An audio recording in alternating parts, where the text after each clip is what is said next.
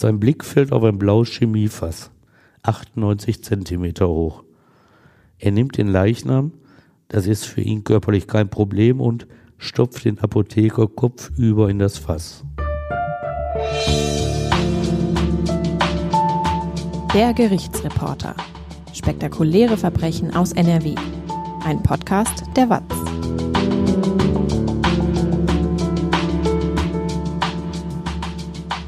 Hallo und willkommen zum Podcast. Ich bin Brinja Bormann und bei mir ist Stefan Wette. Hallo Stefan. Hallo Brinja. Du erzählst uns heute von Tim H. Der Essener hat 2006 seinen Nachbarn, den Apotheker Mario W., ermordet, dessen Leiche zersägt und in einem Fass versteckt. Die ganze Geschichte, die hört ihr jetzt. Stefan, du hast ja vor Gericht bestimmt schon einige Mörder gesehen. Kannst du dir in den Momenten wirklich vorstellen, dass diese Menschen andere Menschen umgebracht haben? Ja, das gehört ja zu meinem Job, dass ich mir das vorstellen kann, wobei ich keiner bin, der sich das jetzt irgendwie ausmalt. Ich habe gelernt, dass man den Leuten das von außen nicht ansehen kann. Und ich gehe mal unbefangen in die Verhandlungen rein, gerade wenn bestritten wird, halte ich mir die Möglichkeit offen, dass da ein Unschuldiger ist, genauso wie das ein Schuldiger ist. Und dann schauen wir mal. Was ist denn deine Erfahrung? Hängt die Art des Mordens auch mit dem Intelligenzquotienten des Menschen zusammen? Ja, das habe ich so noch gar nicht drüber nachgedacht. Also ich weiß, dass man zum Töten keine Intelligenz braucht. Das ist so eine traurige Erkenntnis aus drei Jahrzehnten Arbeit als Gerichtsreporter. Und wer unseren Podcast der Gerichtsreporter hört, der zählt natürlich zu den intelligenteren Menschen, gar keine Frage. Und allein diese glückliche Führung, das weiß ich, die Intelligenz, die senkt sicherlich das Risiko zu Gewaltexzessen. Denn ihr, liebe Hörerinnen und Hörer, ihr beherrscht die Technik, Konflikte zu lösen, ohne eurem Gegenüber gleich den Schädel einzuschlagen.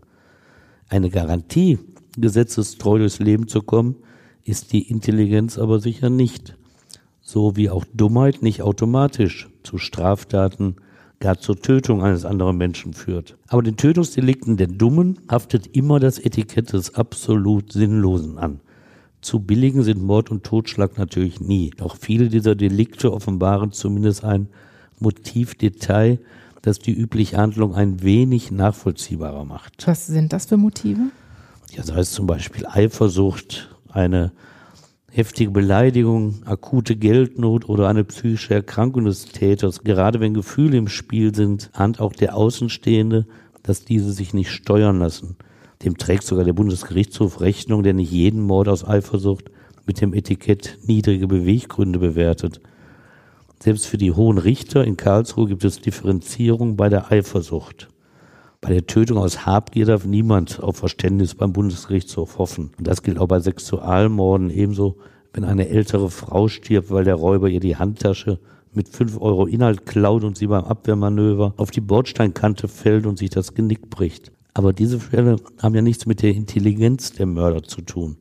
Auch der Handtaschenräuber weiß vorher nicht, wie viel Geld in der Handtasche steckt und vor allem will er nicht den Tod seines Opfers. Nein, Empörung ruft immer hervor, wenn Aufwand und Erfolg bei einem Mord in keinem Verhältnis zueinander stehen und das von vornherein zu erkennen ist.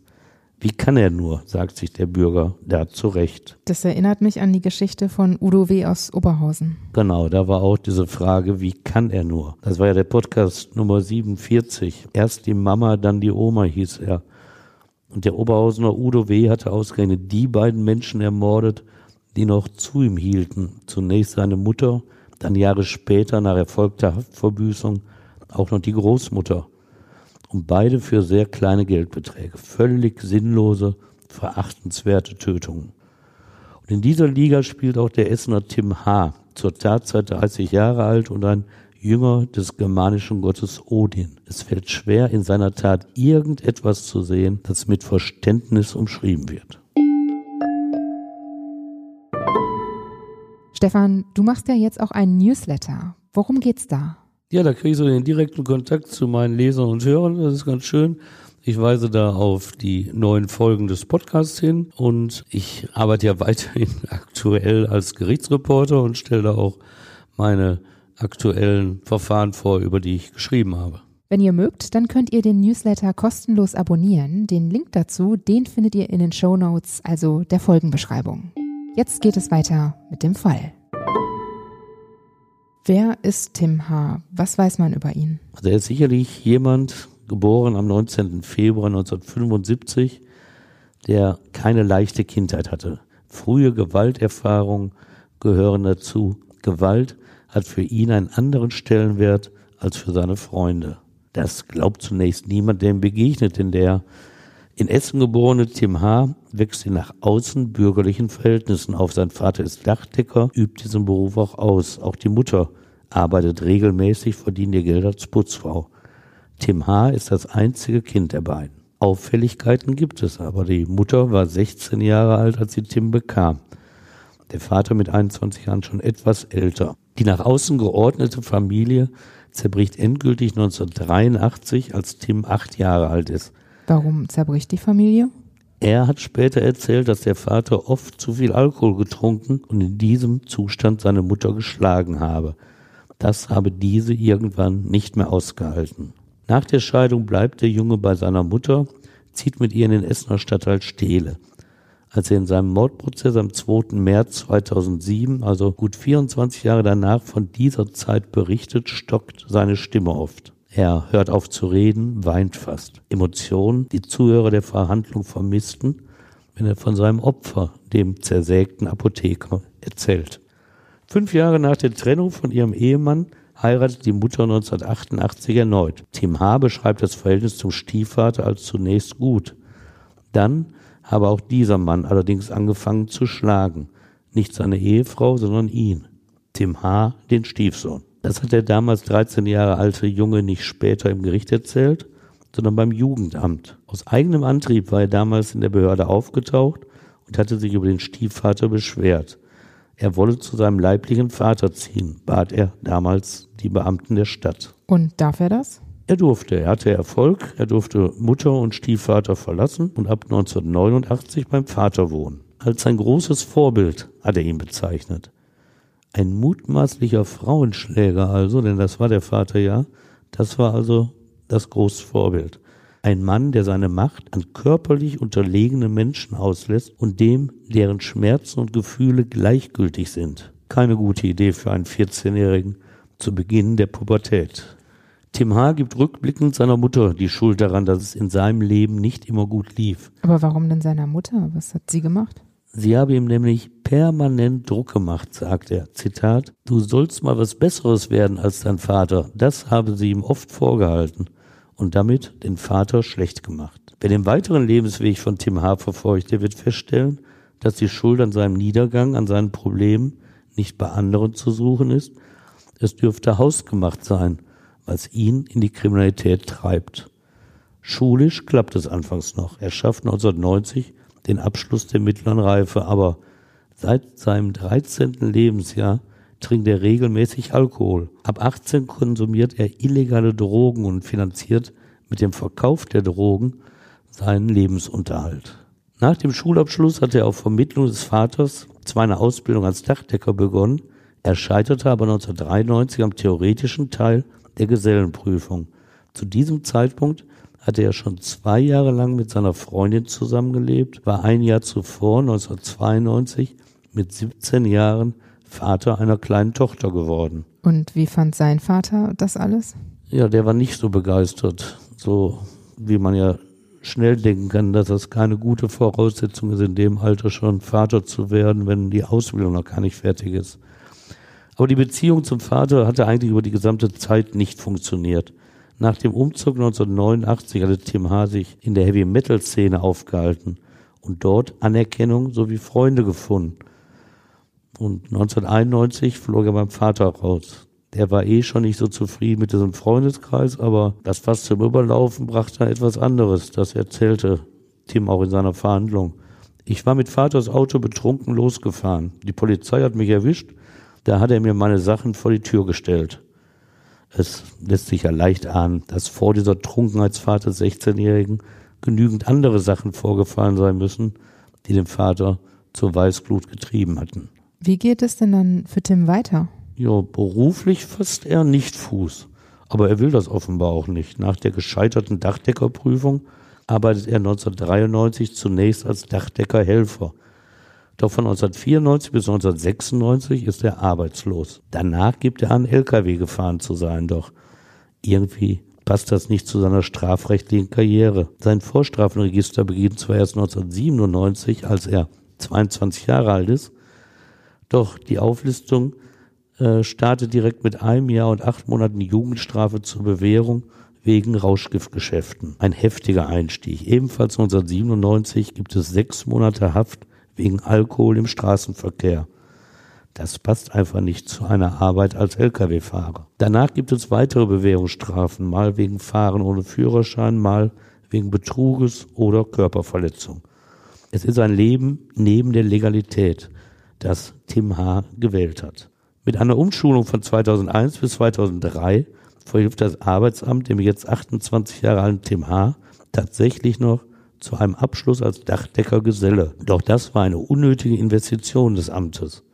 Tim H. bleibt dennoch ohne feste Arbeit in diesem Job. Es ist zu vermuten, dass eine feste, steuerpflichtige Anstellung auch nicht unbedingt seinen Interessen entsprochen hätte. Aber wie will er denn dann Geld verdienen? Ja, du wüsstest das nicht, ne? Nee. es gibt aber Menschen, die haben da Alternativen, die für dich fernliegen. Und so hat Thema in der Essener Innenstadt sich mittlerweile eine kleine Gang aufgebaut, die auf ihn hört und für ihn Drogen verkauft. Da lässt sich leichter und besser Geld verdienen, ohne jeden Morgen ab, sagen wir mal, 7 Uhr bei Hitze oder Regen auf einem steilen Dach stehen zu müssen. Zudem gibt es das Geld Cash, ohne das Finanzamt beteiligen zu müssen. In seiner Szene, bei seinen Leuten, da genießt Tim H., dieser bullige, hochgewachsene Typ, durchaus Anerkennung. Er strahlt Selbstsicherheit aus, sagt, wo es lang geht. 2003 zieht der längst allein lebende Tim H. in das Mehrfamilienhaus am Rande der Essener Innenstadt, in dem 2006 der Apotheker Mario W. einen grausamen Tod erleiden wird. Das Haus steht immer noch, hat seitdem sicherlich an Attraktivität gewonnen, weil in seiner Umgebung ein für das Ruhrgebiet typischer Strukturwandel stattgefunden hat. Die Gegend rund um den Berliner Platz am Eingang des früher riesigen Krupp-Areals gehörte 2003 noch zu den verwaisten Flächen der Großstadt. Kein schöner Wohnort.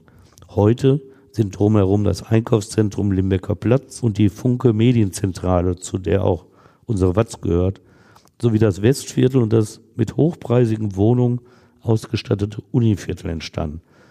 Direkt neben dem Apartmenthaus, in dem Mario W. starb, ragt auch der 2017 grundlegend sanierte Magna Tower, 57 Meter in die Höhe.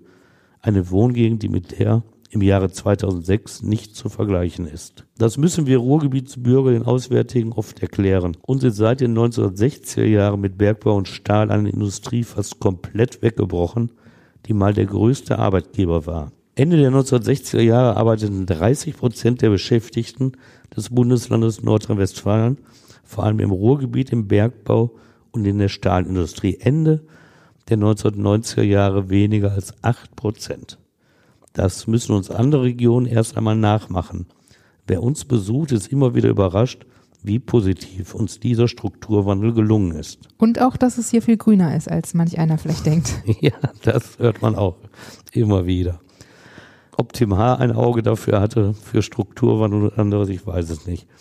Als er 2003 in das Wohnhaus am Berliner Platz einzieht, gewinnt er schnell das Vertrauen seines Vermieters. Reden kann er und praktisch ist er auch begabt. Der Eigentümer des Hauses bietet ihm den Job des Hausmeisters an, verspricht sich von ihm offenbar die Rolle als verlängerter Arm für Recht und Ordnung im Haus zu sorgen. Als Lohn, so heißt es später, bekommt Tim H im Keller des Hauses einen Raum mit abschließbarer Eisentür. Ein Kellerraum? Ich dachte, der bekommt Geld dafür. Ja, gibt ja auch immer eine Entlohnung in Naturalien und da ist eben ein extra Raum und du wirst sehen, dass Tim H. den auch pfiffiger nutzte, als du dir vielleicht vorstellen konntest.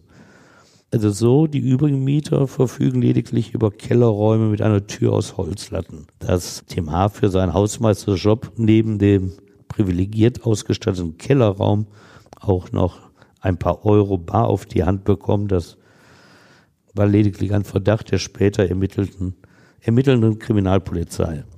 Tim H. und sein Vermieter bestätigten diese schwarz Gelder nicht.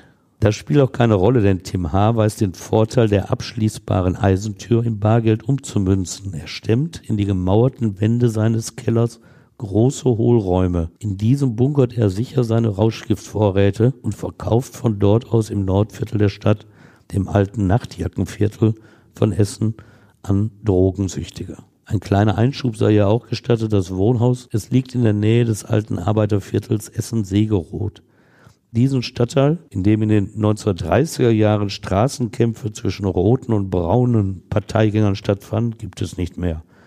Die Stadt Essen war um 1970 dankbar, die Ruinen dort abzureißen und mit Hilfe des Landes NRW dort die Uni Essen errichten zu dürfen. Und so ist auch die alte Parole Stadtteils nur noch Geschichte. Zitat, wo man sticht mit Messern, wo man schießt mit Schrot, da ist meine Heimat, Essen-Segerot. Oha. Heute, heute erinnern nur noch wenige kriminalitätsgeneigte deutsche und libanesische Familien sowie das Essener Bordell an der Stahlstraße an diese wilde Zeit im Essener Norden. Mittlerweile ist es schick, dort zu wohnen. Zur Zeit von Tim H. allerdings lohnte sich noch, dort ohne große Heimlichkeit Drogen zu verkaufen. Was weiß man denn eigentlich über Mario W., Tims Nachbarn und späteres Opfer? Ja, das war ein etwas zurückgezogen lebender Mann. Der zog am 1. März 2005 mit 38 Jahren in das Haus in der Nähe des Berliner Platzes am Rande des Arbeiterviertels Segeroth ein. Er ahnt nicht, dass er nun der Nachbar des Mannes Tim H. sein wird, der nur ein Jahr später sein Leben auslöschen wird. Mario W. ist ein gebildeter Mann, hat Pharmazie studiert und ist mittlerweile approbierter Apotheker. Sein beruflicher Erfolg entspricht nicht ganz seinem sozialen Lebensweg. Freunde hat er nicht, auch soziale Kontakte spielen in seinem Leben nur eine kleine Rolle. Warum der sicher wohlhabende Einzelgänger in dieses Haus in der damals nicht so guten Gegend zog, ließ sich nie klären. Es gab ihm keine Freunde oder Verwandte, denen er seine Beweggründe erzählt hatte. Was man weiß, im Oktober 2006, also nur wenige Monate nach seinem Einzug am Berliner Platz, erwarb er eine Apotheke im Essener Stadtteil Bredeney. Im Ruhrgebiet kennt man diesen Ortsteil. Das genaue Gegenteil vom Segerott. Dort im Bredeney wohnen durchaus die reichen Bürger der Stadt. Vorgärten in diesem Villenviertel sind oft so bemessen, dass der Betrachter auf dem Bürgersteig zwar die Zufahrt, nicht aber das Wohnhaus selbst erkennen kann. Man hat halt Geld für ausreichend Platz zwischen den Hecken seines Grundstücks. Muss ja auch nicht jeder gucken, wenn man auf der Terrasse ein Stauderbier trinkt. Oder ein Bier der vielen anderen Marken, die es natürlich auch noch gibt. ja, entschuldige das im Essen da. In Bredeney unterhielt Mario W. nach damaligem Wissensstand seine einzigen sozialen Kontakte außerhalb der Apotheke. Er erzählte zu den Mitgliedern eines örtlichen Tennisvereins, fand dort auch Anerkennung. Regelmäßig spielte er nach der Arbeit und am Wochenende auf dieser Platzanlage. Sein Nachbar Tim H. litt zwar nicht unter fehlenden sozialen Kontakten finanziell, unterschied sich aber deutlich von seinem Apothekennachbar. Tim H. besaß 2006 nichts mehr. Bislang hatte sich zwar durch die Drogengeschäfte finanziert und Geld von Freundinnen aus seiner Gänge erhalten, aber das reichte nicht mehr. Tim H. steuert unvermeidlich auf die Katastrophe seines Lebens zu. Ab April 2006 bleibt er die Miete schuldig. 513 Euro müsste er seinem Vermieter jeden Monat bezahlen. Aber dafür reichen seine illegalen Einkünfte einfach nicht mehr aus. Er bezahlt nicht mehr, wovon auch. Wie lange lässt der Vermieter das durchgehen? Ja, nicht lange. Am 10. Juni 2006, da stellt der Tim H. rechtlich korrekt das Kündigungsschreiben zu, meldet die Räumung der Wohnung für den 30. Juni an. Und wie reagiert Tim auf die Kündigung? Ja, er ist zwar dumm, aber nicht doof. Er weiß, dass er die Räumung nur abwenden kann, wenn er die Mietschulden begleicht. Er zermartert sich den Kopf, wie er an das Geld kommen soll. Da fällt ihm der neue Mieter ein. Als Hausmeister ist er informiert worden, wer jeweils in das Haus eingezogen ist. Und da erscheint der Apotheker, den er noch gar nicht kennengelernt hat, als lukratives Opfer. Der Mann, der muss Geld haben. Am 19. Juni nimmt er Kontakt auf zu seinem Nachbarn, dem Apotheker Mario W., den er unter einem Vorwand in den Keller lockt. Jetzt läuft der Prozess unweigerlich an, der mit dem Tod des Apothekers enden wird. Tagsüber hatte er Mario W. gebeten, abends einmal zu ihm in den Keller zu kommen. Er wolle mit ihm etwas besprechen. Mehr hat er nicht gesagt. Der Apotheker ist arglos. Er ahnt nicht, was Tim H. plant. Er geht tagsüber seiner Arbeit in der Apotheke nach, spielt anschließend Tennis im Bredeneier Verein. Er beeilt sich, will schließlich pünktlich um 20 Uhr vor der Kellertür von Tim H. stehen. Mal sehen, was der von ihm will. Es ist ein unfaires Zusammentreffen. Mario W. ahnt nichts von dem, was ihn erwarten wird. Nur wenige Stunden hat er jetzt noch zu leben. Was genau passiert dann? Also man kann davon ausgehen, dass Tim H. das genau geplant hat, was jetzt als weiteres kommt. Die Mordanklage gegen ihn, die nimmt auch an, dass er den Keller bewusst als Treffpunkt und Tatort gewählt hat, um keine Zeugen zu haben. Denn über den Kellerräumen liegen zwei gewerblich genutzte Etagen. An diesem Abend wird niemand in den Wohnräumen des Hauses etwaige Schreie des Opfers hören. Tim H. fragt den Apotheker sofort, ob dieser ihm ein Darlehen über 5000 Euro gewähren könne. Der lehnt aber ab, sagt, dass er nach dem Kauf der Apotheke selbst nicht flüssig sei. Ohne es zu ahnen, hat Mario W. damit sein Todesurteil unterzeichnet. Tim H. körperlich weit überlegen bedroht den 40 Jahre alten Mann, als der sich weigert. Der ändert seine Ablehnung nicht, ihm fehlt aber auch die Kraft, sich zu wehren. Aus dem Kellerraum gibt es für ihn jetzt keine Fluchtmöglichkeit. Tim H. setzt sich durch und fesselt den Mann. Laut Anklage zieht er ihm jetzt das Portemonnaie aus der Gesäßtasche, entnimmt diesem drei Kreditkarten. Sagt die PIN, sonst passiert was, droht er. Und Mario W. nennt ihm die vierstelligen Nummern. Er beugt sich der Gewalt, die er bereits erlitten hat und die Tim H. ihm androht. Todesangst wird er schon da empfunden haben, denn auch ihm ist klar, dass Tim H. ihn nicht lebend ziehen lassen wird – zu groß ist dessen Angst vor einer Anzeige und der Apotheker hofft auf ein Wunder. Wie gesagt, Tim H. ist dumm, aber nicht doof. Er weiß, dass er mit den Karten nicht selbst Geld abholen kann, weil diese Geräte von jedem Kunden Fotos schießen. Zu schnell wird die Polizei dann auf ihn kommen. Deshalb ruft er einen Freund an. Stunde Zeit, fragt er. Man macht ja manchmal wenig Worte im Ruhrpott. Und kommt der Freund? Der Kumpel kommt tatsächlich, trifft Tim H. am Eingang des Kellers. Hinein darf er nicht. Tim H. fängt ihn noch vor der Stahltüre ab. Verschwitzt ist der bullige Mann. Hier kommst du jetzt nicht rein, wehrt Tim H. den Freund ab. Er reicht ihm die EC und Kreditkarten und sagt, der Nachbar sei gerade da. Es folgt der Auftrag, die Karten in Geld umzusetzen. Versuch mal Geld abzuholen, damit was geht. Zur Sicherheit soll der Freund ihm nach jeder Abhebung eine SMS schicken. Es ist vermutlich ein Tod auf Raten, den Mario W. zu erleiden hat, denn solange nicht klar ist, ob die PIN richtig ist, braucht Tim H. den Apotheker noch lebendig. Und ist die PIN richtig? So sieht es aus. Es ist 22.44 Uhr an diesem 19. Juni 2006, als der Freund zum ersten Mal eine SMS für Tim H. absendet. Hat geklappt, schreibt er, vom nur ein paar hundert Meter entfernten Geldautomaten am Cinemax. 500 Euro hat er bekommen. Der Freund geht ein paar hundert Meter südlich zum Kennedy-Platz, dem zentralen Platz in der Stadt. Auch dort spuckt ein Geldautomat 500 Euro aus. Hat geklappt, geht als SMS im Keller am Berliner Platz ein. Ein paar Minuten später am Essener Hauptbahnhof. Wird schon funktionieren, denkt der Freund, aber plötzlich ist die Karte weg eingezogen vom Automaten. Hat nicht geklappt, lautet die SMS an Tim H. Der muss jetzt aktiv werden. Viel ist der Apotheker aus seiner Sicht nicht mehr wert. Der Freund kehrt zurück, wird in die oben liegende Wohnung geschickt. Ich komme in einer Stunde nach, sagt Tim H. Was hat er jetzt vor? Er weiß, so sagt die Anklage, dass Mario W. zur Polizei gehen wird, wenn er ihn jetzt freilässt. Für diese Erkenntnis braucht es ja auch tatsächlich nur wenig Intelligenz. Es ist keine barmherzige Art des Tötens, die Tim H. laut Anklage nutzt. Er wird nicht selbst aktiv, um den Tod des Apothekers herbeizuführen. Er lässt ihn sterben. Er lässt ihn lange leiden. Er soll eine Plastiktüte genommen haben und Klebeband.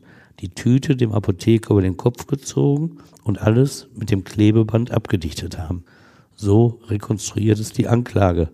Ohne aktiv einzugreifen, etwa durch Würgen, wartet er ab. Rund fünf bis sieben Minuten, so nimmt die Anklage an, dauert der Todeskampf des Apothekers, der sich gefesselt nicht wehren kann und schlicht keine Luft mehr bekommt, sich wehrt und qualvoll erstickt.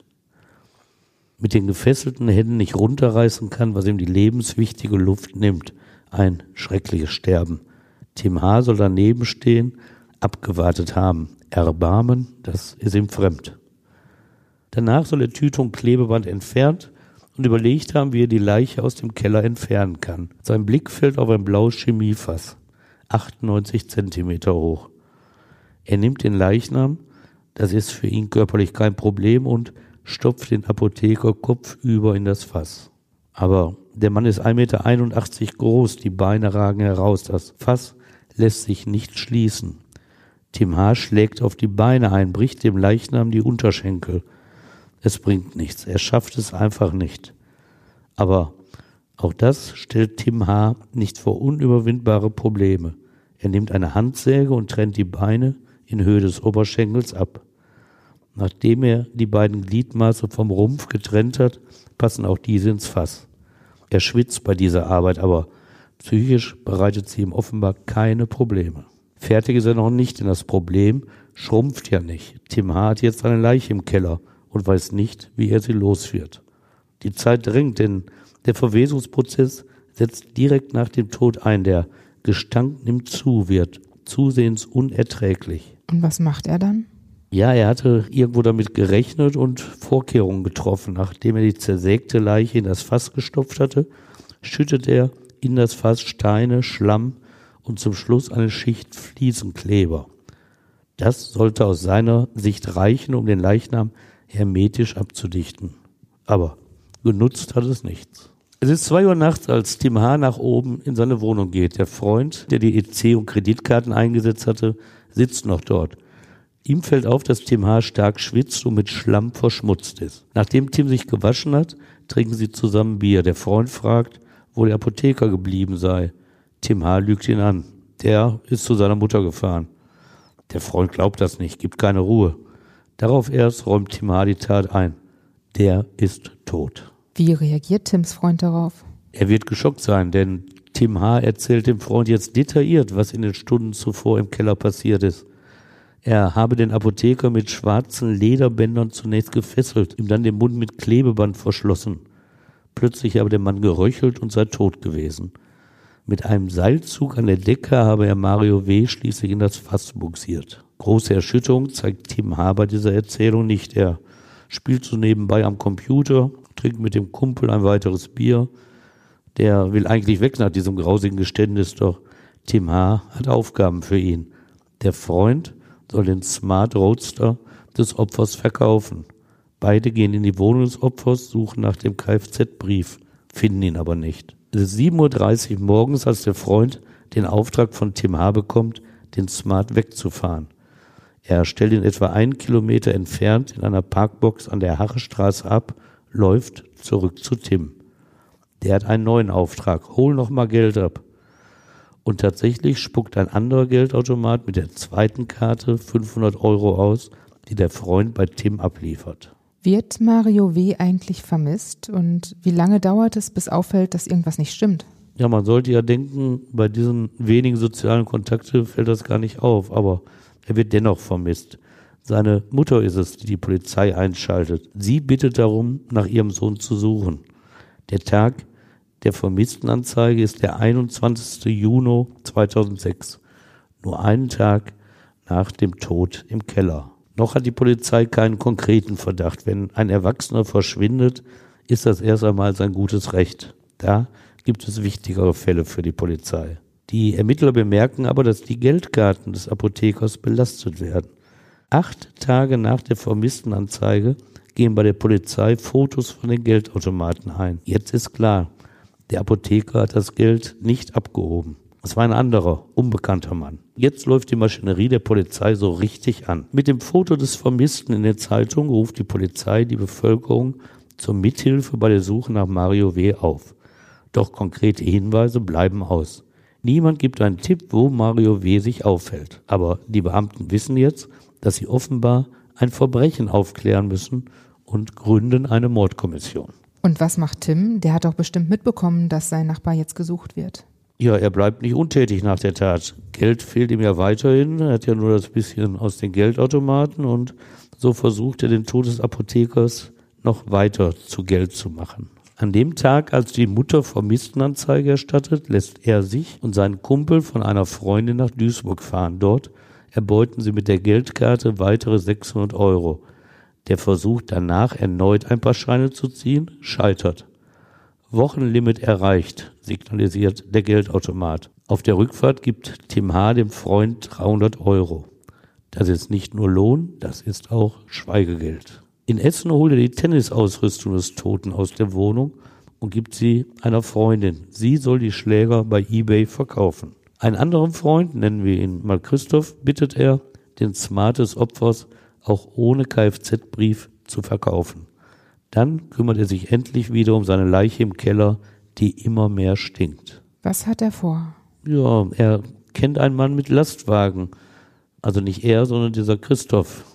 Den bittet er um Hilfe, dass er diesen Mann mit Lastwagen, einen Schrotthändler, herbeiruft. Und dieser bekommt dann den Auftrag, das Fass und diversen Schrott aus dem Keller mitzunehmen und auf das riesige Gelände der ehemaligen Fettfabrik Felten im Essener Stadtteil Freisenbruch zu bringen. Das stinkt aber ganz schön, kommentiert der Lkw-Fahrer, als er das Fass auflädt. Sind Ratten drin, sagt Tim H., der am Nachmittag selbst zu dem brachliegenden Gelände der Fettfabrik fährt. Mit einer Sackkarre transportiert er das Fass mit der Leiche des zersägten Apothekers zum Rand des Grundstücks. Dann fährt er wieder. Mittlerweile sind zwei Wochen seit dem Tod des Apothekers vergangen. Die Aufrufe in der Presse, Hinweise auf den verschwundenen Apotheker mitzuteilen, verunsichern Christoph, den Freund von Tim, immer mehr. Langsam ahnt er, was es mit dem Fass auf sich hat. Mit einem Freund fährt er zur Fettfabrik, öffnet das blaue Chemiefass, das dort steht. Sie entfernen den Fliesenkleber und den Schlamm, weichen schlagartig zurück. Sie gucken plötzlich auf die Sohle eines menschlichen Fußes. Christoph gehört nicht zu dem Typ Mensch, der direkt zur Polizei gehen würde. Weil er selbst schon mal Ärger mit der Justiz hatte, kennt er einen Rechtsanwalt, den Essener Strafverteidiger Volker Schröder. Dem erzählte die Geschichte von dem blauen Fass, dem Gestank und dem Fuß eines Menschen. Für den Anwalt ist sofort klar, dass sein Mandant den Apotheker gefunden hat.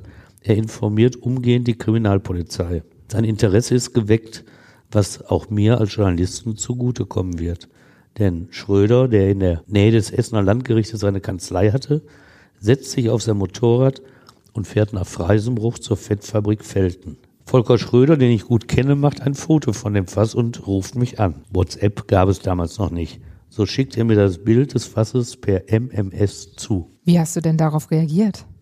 Ja, das sind so die kleinen Highlights im Leben meines Journalisten. Ich muss zwar noch einen anderen Artikel zu Ende schreiben, informiere aber unseren Polizeireporter Kai Süsselbeck und den Fotografen Armin Thiemer.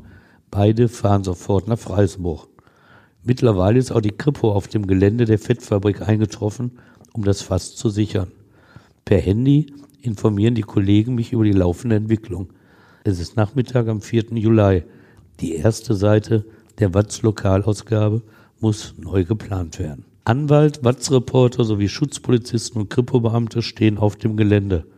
Da rollt plötzlich ein Opel Omega an. Die Polizisten wissen sofort, was los ist. Sie ziehen ihre Schusswaffen, umstellen das Auto. Drinnen sitzen Tim H. und ein Freund. Raus aus dem Auto, ich will deine Hände sehen, ruft eine Polizistin Tim H. zu und ruckzuck liegt der massige, glatzköpfige Mann schon auf dem Boden wie im Film. Armin Thiemer kann sein Reporterglück kaum fassen und schießt ein Foto nach dem anderen. Hatte er in dem Moment gar keine Angst? Nein, Angst hat er nicht. Er hatte ja viel Polizei um sich herum. Angst, nehme ich an, dürfte er Tim H. empfunden haben und dessen Freund wohl auch. Auf einem dieser vielen Fotos ist auch die Schrift auf dem T-Shirt von Tim H. deutlich zu erkennen. Odin statt Jesus steht da und zeugt von einer rechtsgewirkten Gesinnung. Widerstand leistet Tim H. nicht. Wozu auch? Wie laufen denn dann nach der Festnahme die Ermittlungen ab? Ja, da setzt die Routine der Kriminalpolizei ein. Die Beamten durchsuchen die Wohnung von Tim H. und finden dort reichlich Kriegsfilme und Erinnerungsstücke aus der Nazizeit. Das passt zu dem germanischen T-Shirt-Aufdruck.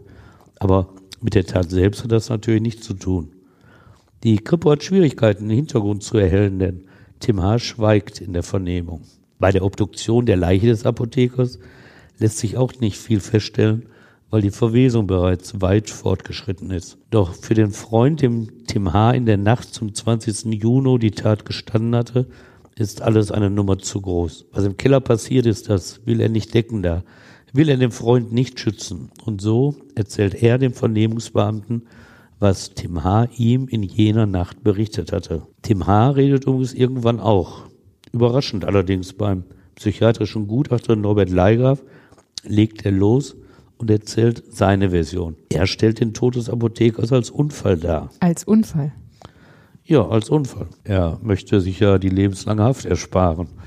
Aber so ist es bei Gericht. Du musst dann prüfen, ob das stimmt oder nicht. Was genau hat er dem Psychiater Leigraf erzählt?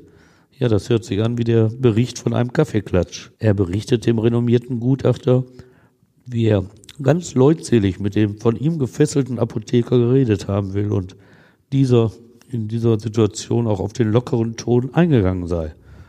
Man muss das natürlich nicht glauben, aber zuhören muss man. Naheliegender ist natürlich, dass der gefesselte Apotheker in Todesangst die PIN-Nummern seiner Karten preisgegeben hat und klar ist auch, dass Tim H. den 40-Jährigen töten musste, weil dieser sonst natürlich zur Polizei gegangen wäre. Aber was erzählt Tim? Das war Pech. So schildert er dem Gutachter den angeblichen Unfall. Er habe den Mann mit dem an der Decke befestigten Seilzug verbunden. Und als er Tim mal den Raum verlassen habe, müsse der Apotheker sich derart in den Seilen verheddert haben, dass er sich selbst strangulierte. Immerhin hatte Tim H. mit diesen Angaben eingeräumt, dass er zur Tatzeit, also zum Todeszeitpunkt, mit dem Apotheker zusammen war. Zuvor hatte er dem Gutachter auch noch seine eigene Leidensgeschichte erzählt. Schlecht habe er sich gefühlt, weil alle Geld von ihm wollten. In seiner Verzweiflung habe er fünf Monate lang durchgemacht und erzählt dem Psychiater exakt auf, was das bedeutet. Täglich 15 Flaschen Bier, zweimal täglich drei Gramm Amphetamine. Man sieht daran, so nebenbei bemerkt, ganz mittellos war er offenbar nicht. Er wollte wohl nur nicht das Geld für die Miete abzweigen. Morgens um 8 Uhr habe er den Apotheker getroffen an diesem Tag und ihm von seinen finanziellen Nöten erzählt, auch, dass er dringend Medikamente benötige, ohne diese bezahlen zu können. Talzid-Tabletten für den Magen benötige er, dazu Kopfschmerztabletten und eine Salbe gegen Fußpilz. Obwohl er den Apotheker gar nicht näher kannte, habe dieser Hilfe versprochen und sich für abends mit den Medikamenten angemeldet. Das Wiedersehen stand unter keinem guten Stern. Erst überraschte Mario W. ihn, als er gerade Amphetamine konsumierte. Und vor Schreck, so erzählt er, will Tim H. den teuren Stoff vom Tisch gefegt haben. Und dann verlangte Mario W. auch noch Geld für die Arznei, 34 Euro. Das will Tim H. sich nicht gefallen lassen. Er fesselte den Apotheker und nahm dessen Portemonnaie. Es folgt dann ein laut Tim H. nettes Gespräch mit dem Apotheker und die angebliche Selbststrangulation.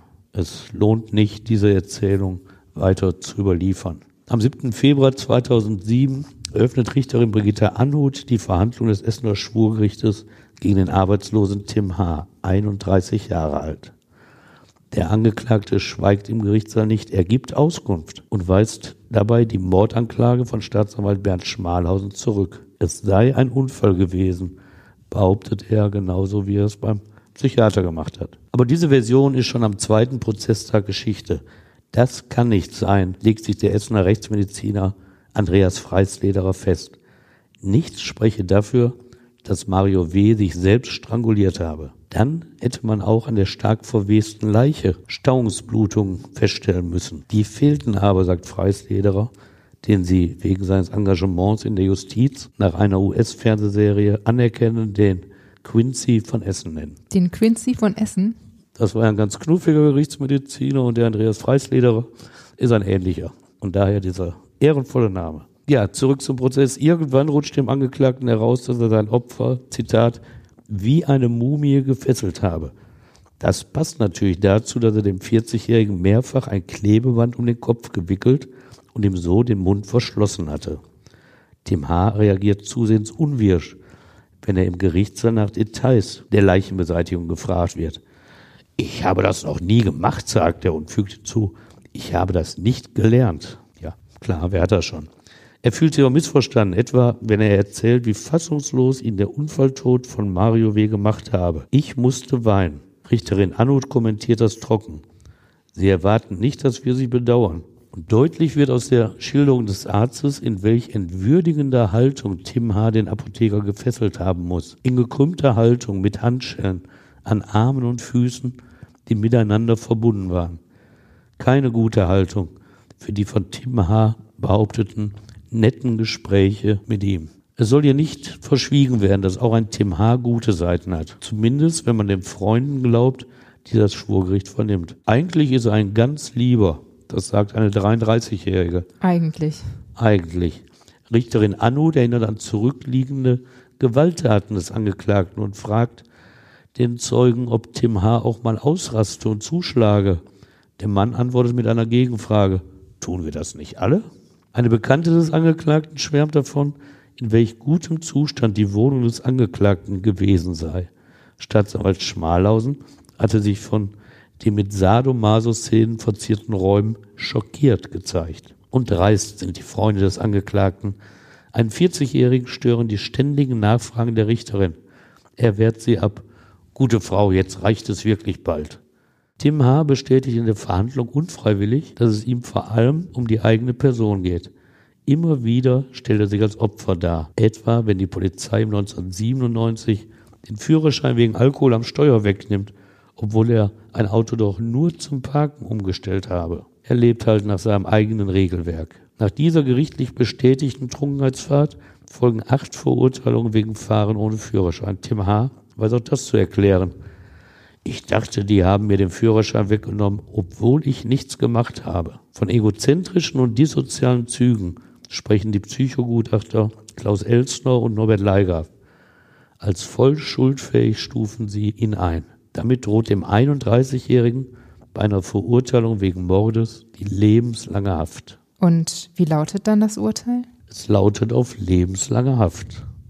Dieses Urteil verkündet das Essener Schwurgericht am 14. März 2007. Wir stellen fest, die Richter, dass Tim H. den Apotheker Mario W. umgebracht hatte. Für viele Beobachter überraschend verzichten die Richter aber darauf, den Angeklagten mit dem Etikett Mörder zu versehen. Sie verurteilen ihn lediglich wegen Raubes mit Todesfolge. Aber im Ergebnis bleibt es dasselbe wie beim Mord. Lebenslange Haft. Mit ihrer Entscheidung wollte das Gericht mit Blick auf eine mögliche Revision auf der sicheren Seite stehen. Anders als die Staatsanwaltschaft sah das Gericht nur Spuren eines Klebebandes am Mund als erwiesen an. Es stellte kein Klebeband auf der Nase fest, auch keine Plastiktüte über dem Kopf. Dafür reichten die Beweise wohl nicht.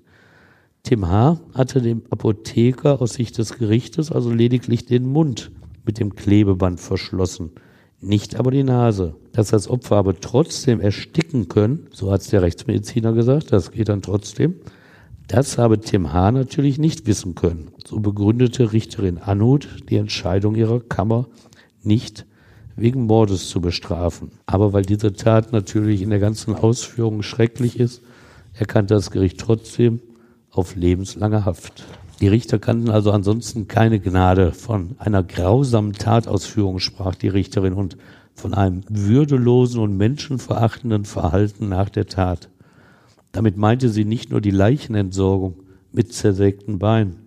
Ausdrücklich nannte Richterin Anno den Versuch, das Auto und anderes Eigentum des Apothekers zu verkaufen und so aus dieser Tat Kapital zu schlagen. Staatsanwalt Schmalhausen hatte dagegen auf Mord plädiert und mit seinen Worten keinen Zweifel gelassen, was er von Tim H. hielt. Er bezeichnete es als unglaubliche Gefühlskälte, den Leichnam wie Müll in einem Abfallfass zu beseitigen.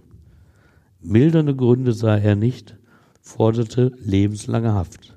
Verteidigerin Silvia Ostersaal dagegen beweist Nöte für einen Mord. Nachzuweisen sei nur ein Raub mit Todesfolge, mehr nicht. Allerdings beantragte sie für ihre Mandanten 14 Jahre Haft, ganz nah an der Höchststrafe. An Tim H. ging vorbei, was in dieser Verhandlung so alles über ihn erzählt wurde.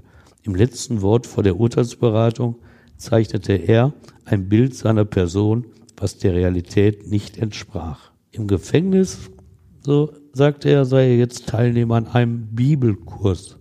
Außerdem habe er sehr guten Kontakt zum Anstaltspfarrer. Außerdem sei er im Knast Hausarbeiter und dies sei, Zitat, der verantwortungsvollste Job, den es da gibt. Und er behauptete, was im Gerichtssaal niemand nachprüfen wollte. Zitat, alle im Knast sagen, Tim, du bist kein Mörder und hast lebenslänglich nicht verdient. Aber wie man sieht, so ganz hat das Schwurgericht sich von dieser Einschätzung nicht beeindrucken lassen. Stefan, danke, dass du uns diesen Fall erzählt hast. Ja, habe ich wie immer gerne getan. Und auch euch danke fürs Zuhören. Wenn ihr mögt, dann bewertet uns auch gerne bei Apple Podcasts oder auch bei Spotify. Wir freuen uns da über euer Feedback, gerne auch bei Instagram, YouTube oder per Mail. Und wir freuen uns natürlich auch, wenn ihr beim nächsten Mal wieder dabei seid. Bis dann. Bis dann, macht's gut.